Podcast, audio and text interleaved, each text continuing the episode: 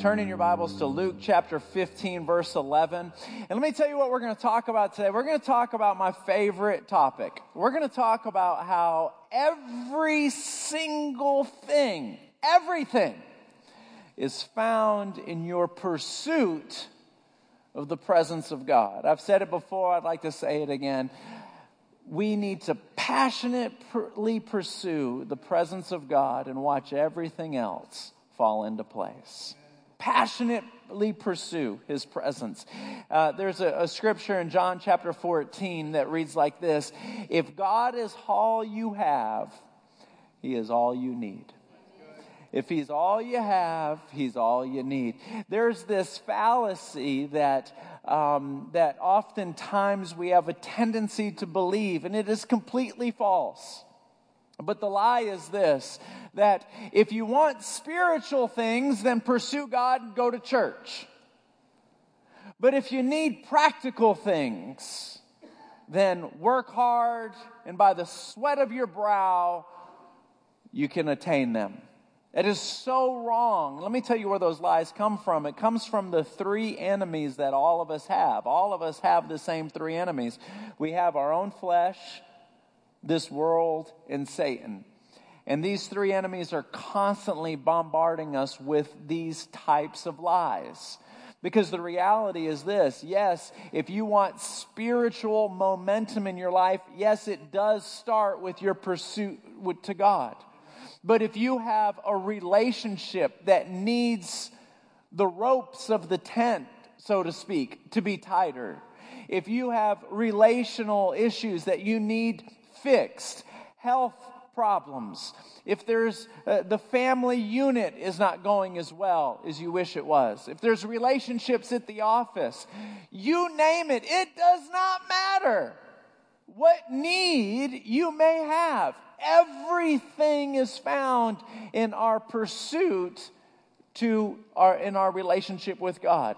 And so I just want to cultivate that I want to build on that thought. So let's start reading right now. Luke chapter 15, verse 11. Uh, very popular story. Hopefully, I can unpack uh, some truths that will motivate you, inspire you, and equip you. It reads like this Luke chapter 15, verse 11. This is Jesus talking. Jesus is talking, and he says this to illustrate the point further. Jesus told them this story. A man had two sons. The younger son told his father, I want my share of your estate now before you die. So his father agreed to divide the wealth between his sons. A few days later, his younger son packed all his belongings and moved to a distant land. And there he wasted all his money in wild living. About the time his money ran out, a great famine swept over the land. The economy just dropped, and he began to starve. He persuaded a local farmer to hire him, and the man sent him into his fields to feed the pigs. The young man became so hungry that even the pods he was feeding the pigs looked good to him. But no one gave him anything. When he finally came to his senses, he came to his senses. Can everybody say that? He came to his senses. He came to his senses. He said to himself, At home, even the hired servants have food enough to spare. And here I am dying of hunger. I will go home to my father and say, Father, I have sinned against both you and heaven both heaven and you, and I am no longer worthy of being called your son. Please take me on as a hired servant. So he returned home to his father. Now, the father is a type and shadow of God. Watch this. He returned home to his father, and while he was still a long way off, his father saw him coming. Can I just say this? That the Lord saw you coming this morning before you ever reached 6565 Research Forest. He saw you in your driveway backing out. He saw you walking around your house with a cup of coffee. He saw you on Highway 45. He's saying, Here comes my children. They're all coming together. See, during the week, He has a personal relationship with you. On Sunday mornings, He has a corporate relationship with you. It's like dinner time. He gets to be with his entire family all at once. So he sees you coming. And for those of you that haven't been to church ever in your life, or maybe you haven't been to church in a real long time, maybe you haven't prayed that often, and so maybe you feel uh, convicted, you feel bad about that. This is what the Lord actually thinks about you. Filled with love and compassion, he ran to his son. Isn't that awesome? He looks out and he runs to his son, embraced him, and kissed him. This is a huge celebration. There was a, a massive party. So often the enemy, or sometimes we even tell ourselves that we've done so many bad things, we've done so many wrong things, or maybe we haven't done wrong things, we've just been ignoring him for so long that we feel awkward about getting the compass recalibrated in our life to begin to pursue Him again. But the Bible says this that when the Lord sees you, his, He is full of love and compassion towards you. So any thought you think, other than that one, is a lie from the enemy. And so uh, I just want to un- unpack the son's thought process a minute. Why in the world? Would he leave his father's house, the comfort of his father's home, to go to a distant land for this wild lifestyle? In some of the versions of Bible says wild parties and prostitutes. And so, how does he go from being in the comfort of his father's home to these wild parties out in the city? I'll tell you how. Night after night, he would lay in his bed and he would begin to imagine what nightlife would be like. See, if you're taking notes, our lives drift towards our imaginations. Whatever you imagine, whatever you think about, our lives, your life, my life, it drifts into that direction. The reason why the young man went to the city is because he had been thinking about the city. The reason why he started partying this nightlife, he was thinking about it long before he ever did it.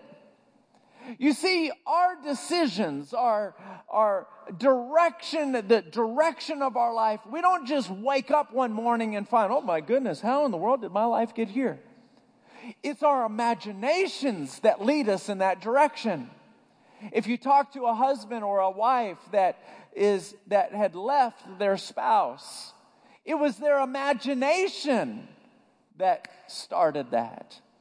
If you talk to a person who had a relationship with God and then all of a sudden they pull a complete 180, they go a completely different direction, what happened?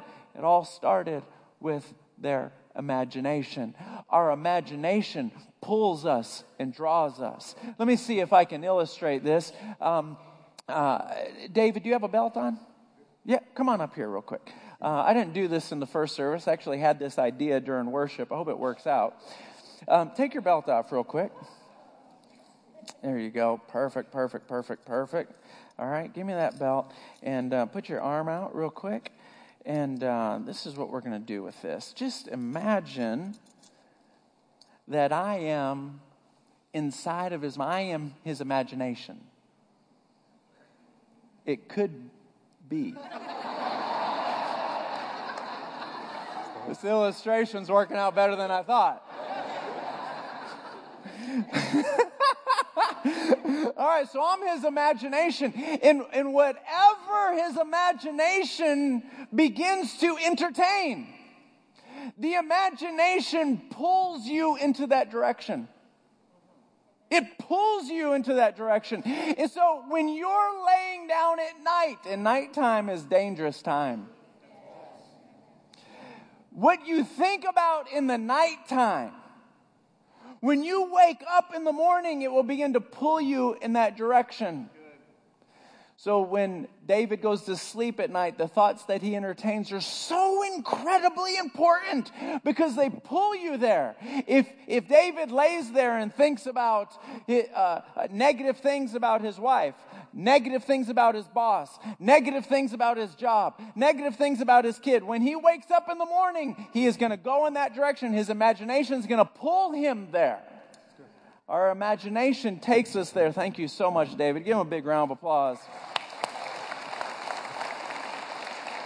In 2 Corinthians chapter 10 verse 5 it says this, throwing down imaginations and every high thing that is exalteth against the knowledge of God and bringing every thought into captivity to the obedience of God. My mother in the Lord, Jeanne Mayo, she used to say, Frankie, remove and replace, remove and replace. You, whatever you're thinking about, remove it and replace it because you have to think about something. Your brain can't just be like empty and not, well, Maybe some of us can, but it, it, your brain has to be thinking about something. You can't say your ABCs and, and count to 100 at the exact same time. So when your mind is entertaining things that you know are not from God, you know it. You got to pull it out and replace it. You got to pull it out and replace it. Temptation is when Satan rings the doorbell. You give in when you open the door. The, the doorbell rings when the thought comes to mind. Let me just say this. When you're in your house and you're just doing the dishes and all of a sudden a thought like an arrow just comes into your mind and it's negative and it's down. Just know this. You may have company in the kitchen. Satan may have just stepped into your kitchen and has you thinking about things that are not holy or not right. Sometimes when we're driving in the car, your imagination can just go off and start thinking, this is what happened to the son. He started imagining a different type of lifestyle away from the father. Sometimes when we're driving on the car, all of a sudden our imagination will go in that direction. Just know this somebody just jumped into the car. Somebody just jumped into your office. You can't see him, it's a spirit. We got to grab it, cast it down. You know, it's very interesting because Satan shows up to church. Don't look around, that'd be awkward. you can be sitting here and, and I'm sharing the Word of God. I'm sharing with you. The, the, the red ink is the words that Jesus said. I can be sharing with you things that Jesus said, and you can be sitting there going, Shut up. Shut up. It's this, this soft whisper that whispers, it's the imagination. I've noticed that the messages that people don't like are usually the messages that are truth, but they don't want to hear it. I had somebody tell me one time, man, you always quote this one particular scripture. I've had this uh, uh many times, people have said this. And, I, am like, I didn't even notice that I say that scripture. I'm like, but you would. Are you with me? So here's the thing we got to grab our imagination, pull it down. We got to just kill it. You know, my wife and I, when we go to a restaurant, oftentimes I will kill my food. Have you ever killed your food before? It, it, it I, I, it's when you're eating and you're like, I need to stop eating this. But you, you can't stop. And so you have to kill it. And so I will grab my glass of water and dump it right on the food. Killed it. The waiter will come up and just look at me. And I act normal. My wife acts normal because it happens all the time. Because I'm like, I, I just want one more bite. One more bite of this cheesecake. This is my last bite. Okay, one more. One more bite. Last bite. Last bite. This is my last bite. You take a cup of water, dump it on a cheesecake. That cheesecake does not look good anymore. You just killed it. I got a feeling our church is about to go to lunch today and make a huge mess and all of our all of our tables. You just kill it. Just dump water on it. You, it will not look good anymore. That big old bowl of pasta, you're like, oh, just one more bite. Just dump water on it. You kill it. You will want one more bite so bad. The minute that water hits that or dump Coke on it, coffee on it, it's like, oh, it is so gross. Get that away from it. What did you do? You just, you just burnt the bridge. You can't go back now. If you do go back, you got different problems. different problems. I don't know if I can help you there but you just you, you burnt the bridge and when we have imaginations we got to come to the lord and say lord this is going to kill me i know what the end of this thing looks like I, i've told i've yelled at bosses that i've had in the past in my head on the way to work and then when I get to work, I'm waiting for my boss to say something to me because I've got a can that I'm about to open up for him. We got Bart.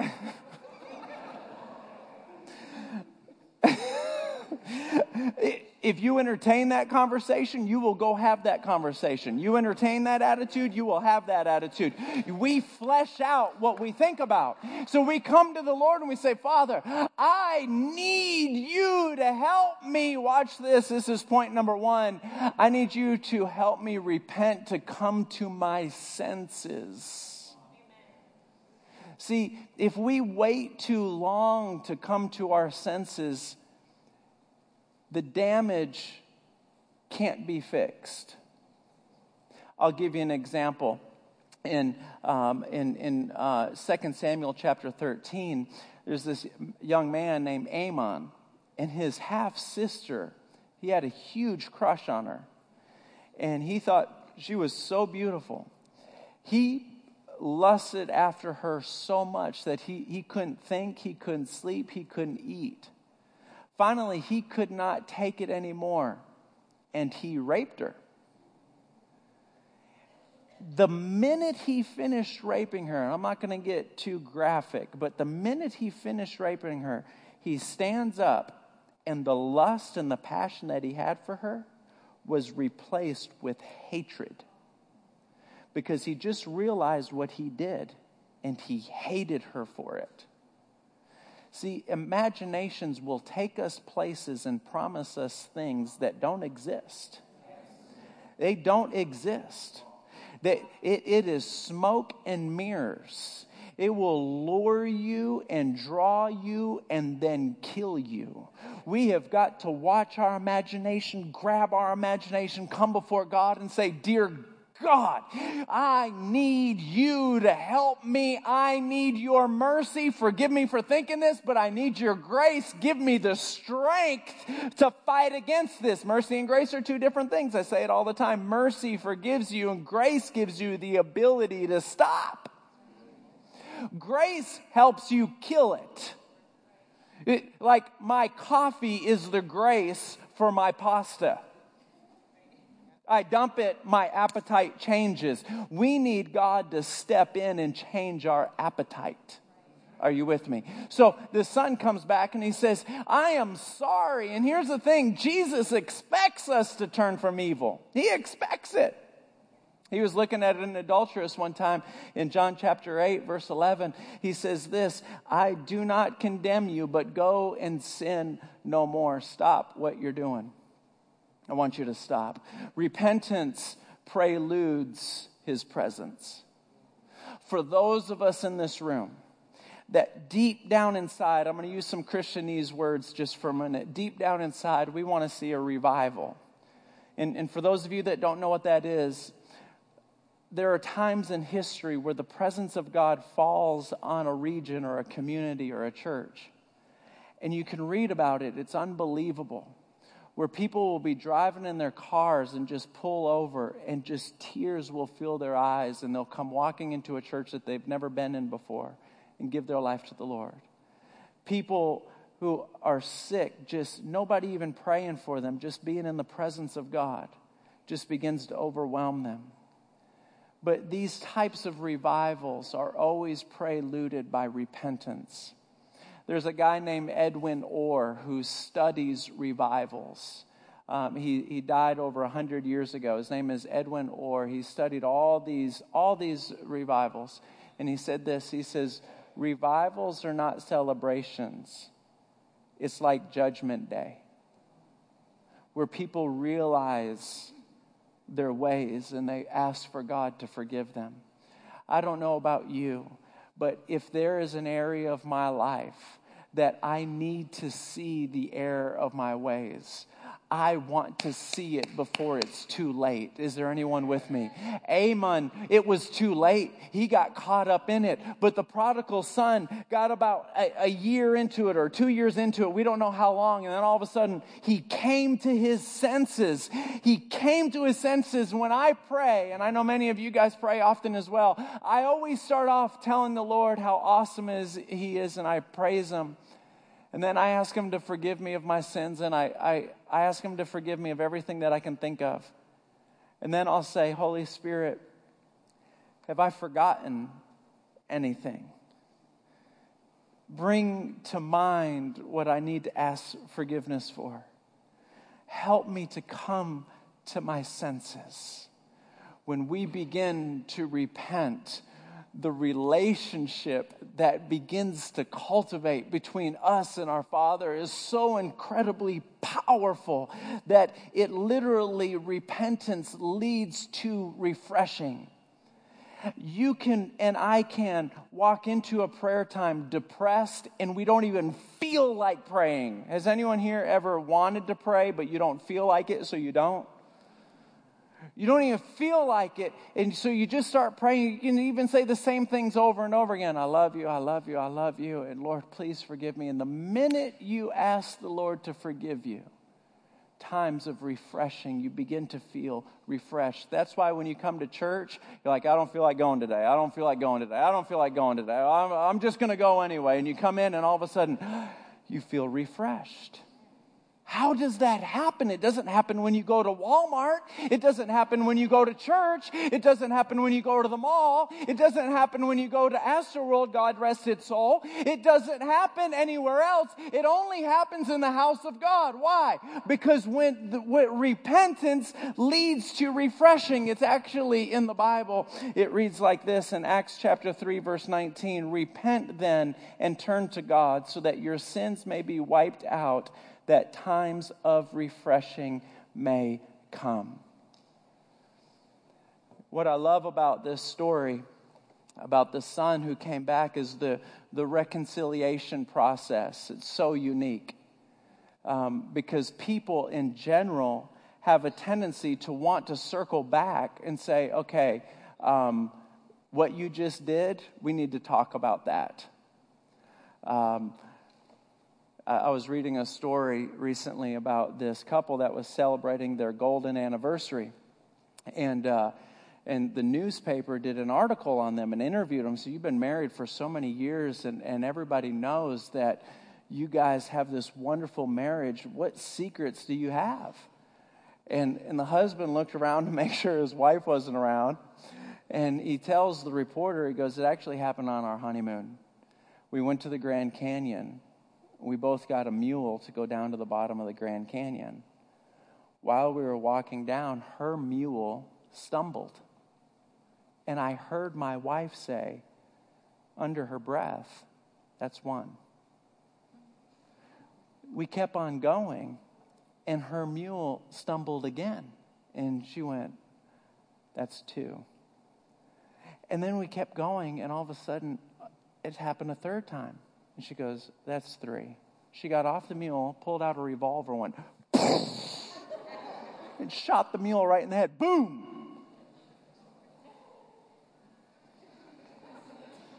Because we got back to camp and we got into an argument, and I heard her whisper, That's one.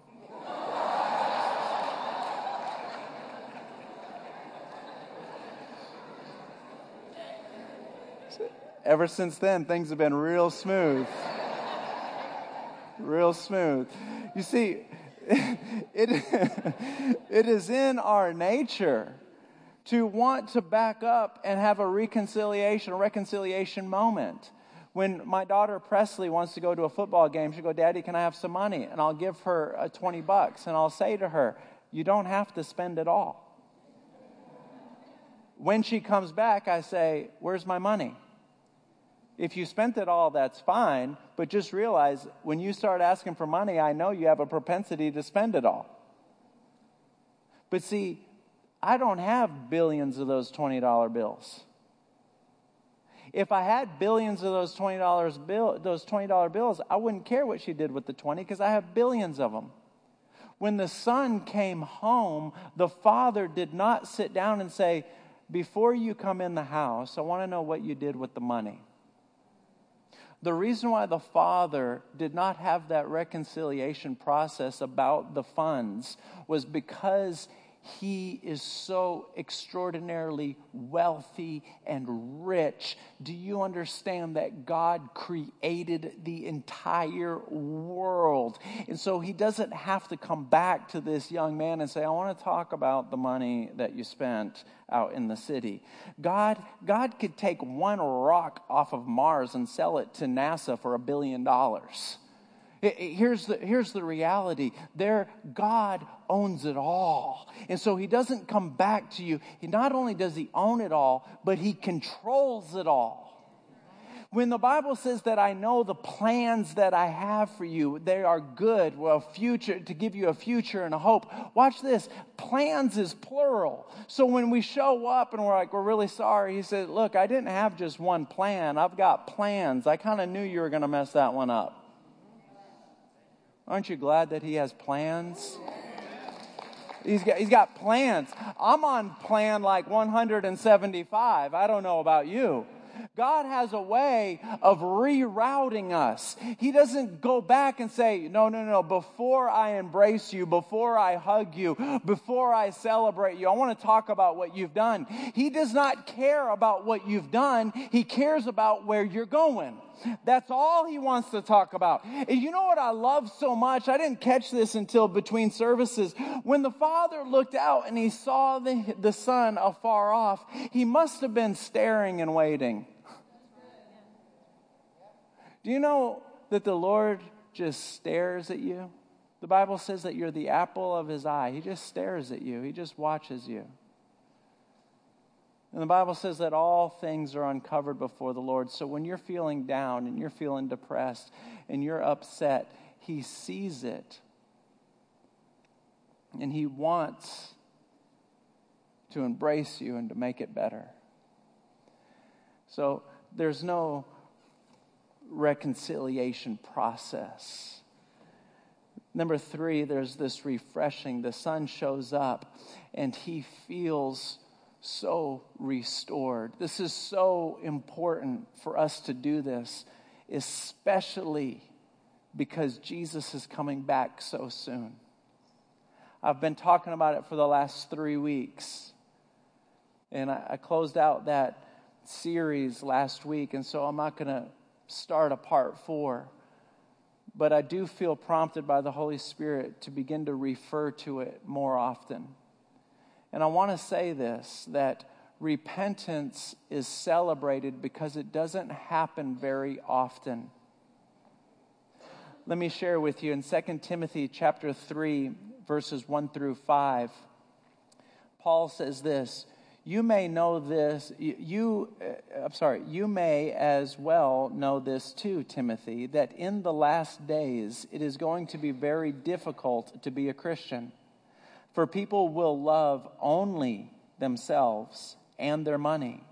They will be proud and boastful, sneering at God, disobedient to their parents, ungrateful to them, and thoroughly bad. They will be hard headed and never give in to others. They will be constant liars and troublemakers and will think nothing of immorality. Do you know anyone? They don't think anything of immorality. It, we live in a society that if you think, if you have a standard of immorality, then you're judged for having a standard. Chew on that for a while. There will, they will be rough and cruel and sneer at those who, are try, who try to be good. They will betray their friends. They will be hot headed, puffed up with pride, and prefer good times to worshiping God. They will go to church, yes, but they won't really believe anything they hear. Don't be taken in by people like that. Our natural reason says if I do not pursue, how will I ever reach the goal? What can we attain without effort? How can we ever get anywhere if we do not pursue? These will be the thoughts that we'll think. All of these thoughts try to drag us away from the presence of God. I don't know about you, but I know some people that they attend church, but they don't believe a word that the preacher's saying. Don't believe a word of it. And if that's you, keep coming anyway, please. Because the Lord loves you so much that He wants you to hear how much He loves you, even if you don't love Him back. He still wants you to hear how much He loves you. If you have somebody in your family or you have a friend, you want to invite them to church, but you don't want to invite them because they don't care about this stuff, invite them anyway because I want to tell them that God loves them so much that when He sees him or her afar off, He swells up with love and compassion. I want everybody to hear that message. If you don't love Him back, that's on you, but I want you to hear that God loves you so much. But don't forget what I just said. In the last days, it will be hard for people to be a Christian. It will be hard. The Bible says that people will shipwreck their faith, they'll just give up on the whole thing. Celebration Church, let's live life together closely. I promise you pray for me, I'll pray for you. We won't let that happen to anybody in this house. We won't let that happen to anybody in this family. We're going to hang on. We're going to lock arms. We're going to grit our teeth. We're not going to fake this thing. We're not going to play patty cake. We make a mistake. We're going to stand up, dust ourselves off, and get back to pursuing God again. Is anybody with me on that? Absolutely. In Galatians chapter 3, verse 3, Paul says this How foolish can you be? After starting your Christian lives in the Spirit, why are you now trying to become perfect by your own human effort? You know what he's saying? Let me get that, that stool for this visual illustration. He's saying, when you came to the Lord, you said, Lord, forgive me of my sins. And by faith, you received salvation. That is such a big thing, and all you had to do was believe. This massive miracle all happened just believing. You didn't have to do anything. And what Paul is saying essentially is I know that there's things that you want or things that you desire. You don't have to go out looking for them and working for them and straining for them like the prodigal son did. The prodigal son simply just wanted to experience more happiness.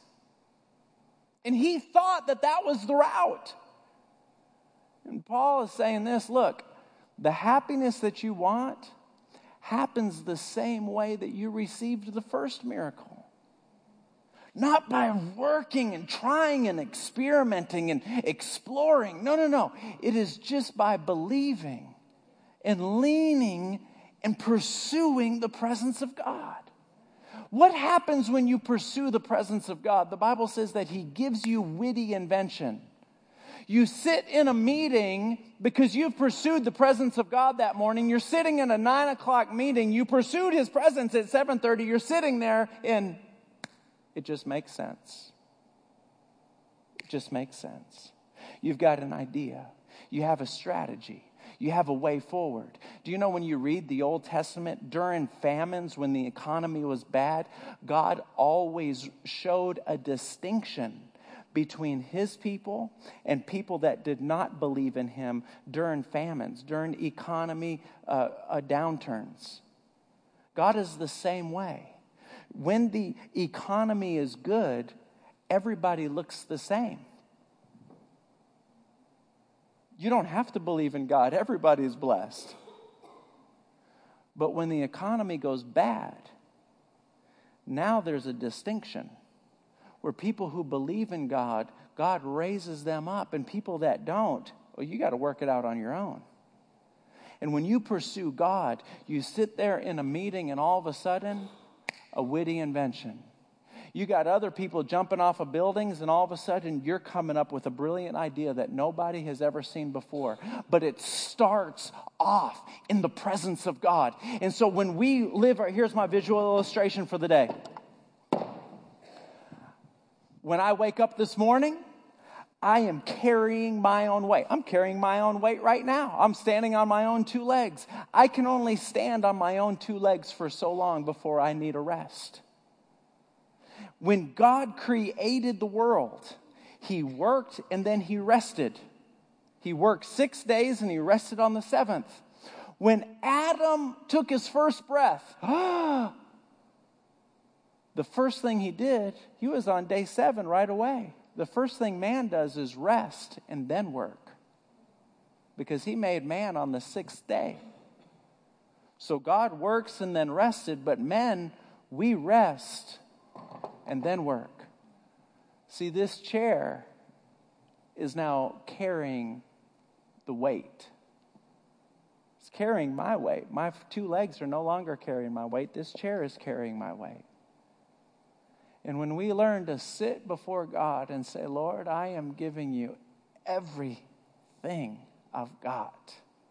I'm giving you my soul. I want you to save it. I'm giving you my imaginations.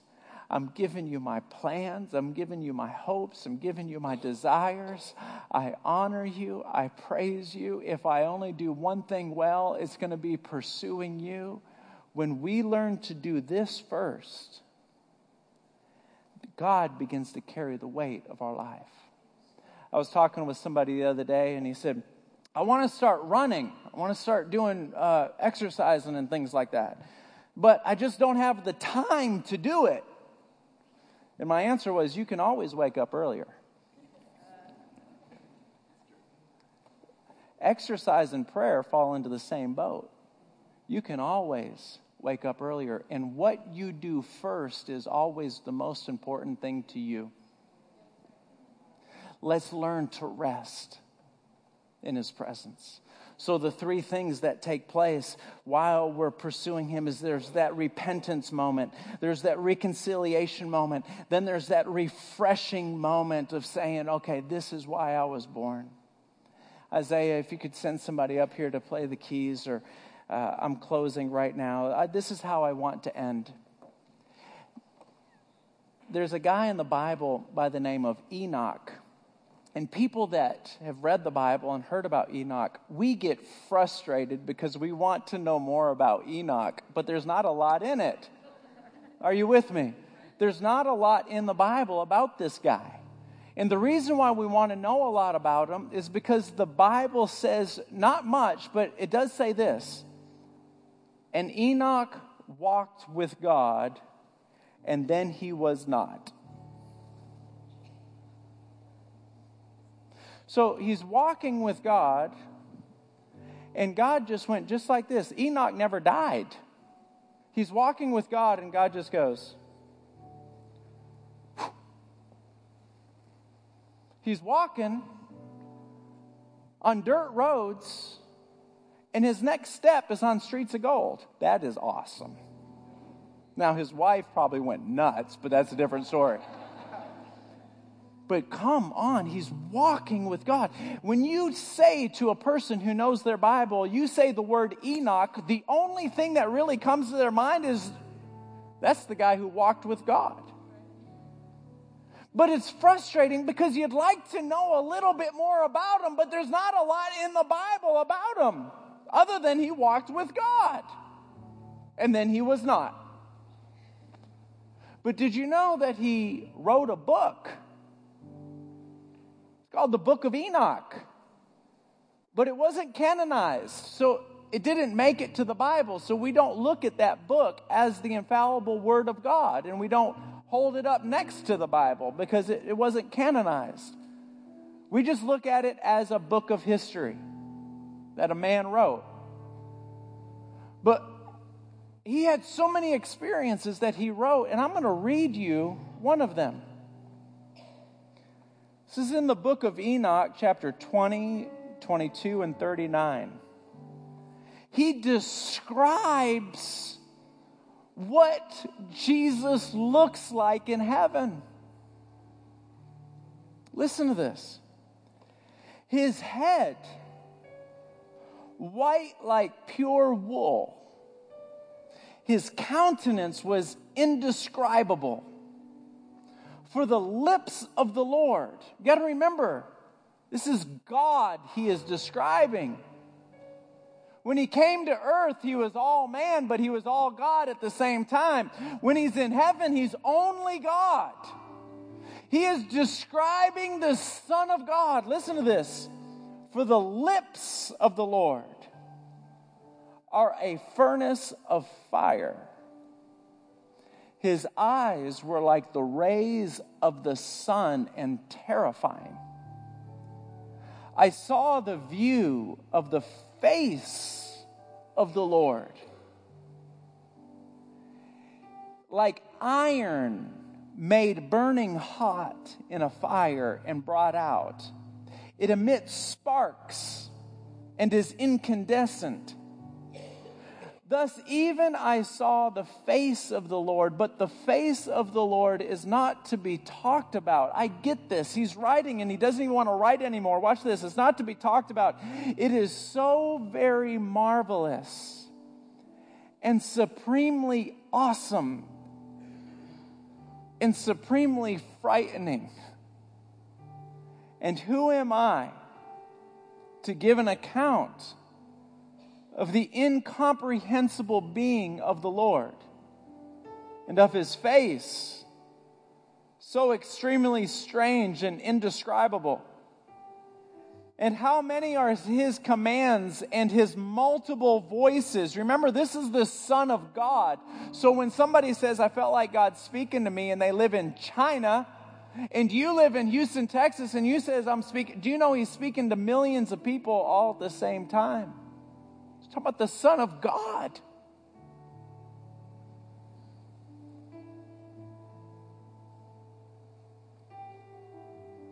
the multiple voices and the Lord's throne with angel angelic armies and they are never silent as they're singing who can give an account of his beautiful appearance never changing and indescribable I fell down flat and the Lord with his own mouth said to me be brave Enoch don't be frightened. Stand up. Stand in front of my face forever. And Michael, the Lord's greatest angel, lifted me up and brought me in front of the face of the Lord. And the Lord sounded out for his servants. And the Lord said, Let Enoch come up and stand in front of my face forever. And the glorious ones said, Let him come up. And the Lord said to Michael, Take up Enoch, watch this, and extract him from the earthly clothing, and anoint him with delightful oil, and put him into clothes of glory and Michael extracted me from my clothes. He anointed me with delightful oil, and the appearance of that oil is greater than the greatest light. Its ointment is like sweet dew, and its fragrance like myrrh, and its shining like the sun. And I myself I gazed, I'm sorry, and I gazed at myself, and I had become like one of the glorious ones, and there was no observable difference.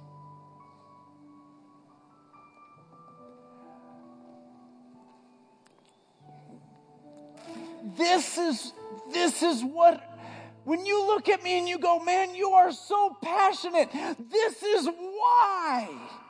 This is so real and it's going to happen in a twinkling of an eye. We've got to be more concerned and more prepared and more passionate about this than anything in our lives. Than anything in our lives. I've got people in my family that are not saved, and a day cannot go by when I don't pray for them because this is so important. This is so important. And we get so consumed about stupid things like getting a new car. Are you kidding me right now? The red apple sale at Macy's. Are you kidding me right now?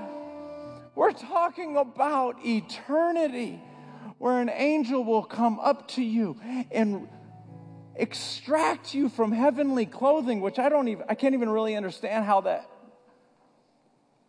would happen, and then take this glorious. And there's no difference between you and an archangel. Like, are you kidding me? I don't have any more words to say. I'm just going to say the same thing over and over again. Stand up. Let's get out of here. Would you raise your hands in this room? Let's just worship the Lord for a moment. Lord, we love you. If anyone loves you, we just raise both hands and just say, I love you, Father. Say, I love you, Jesus. I love you, Jesus. Come on, just tell him how much you love him today.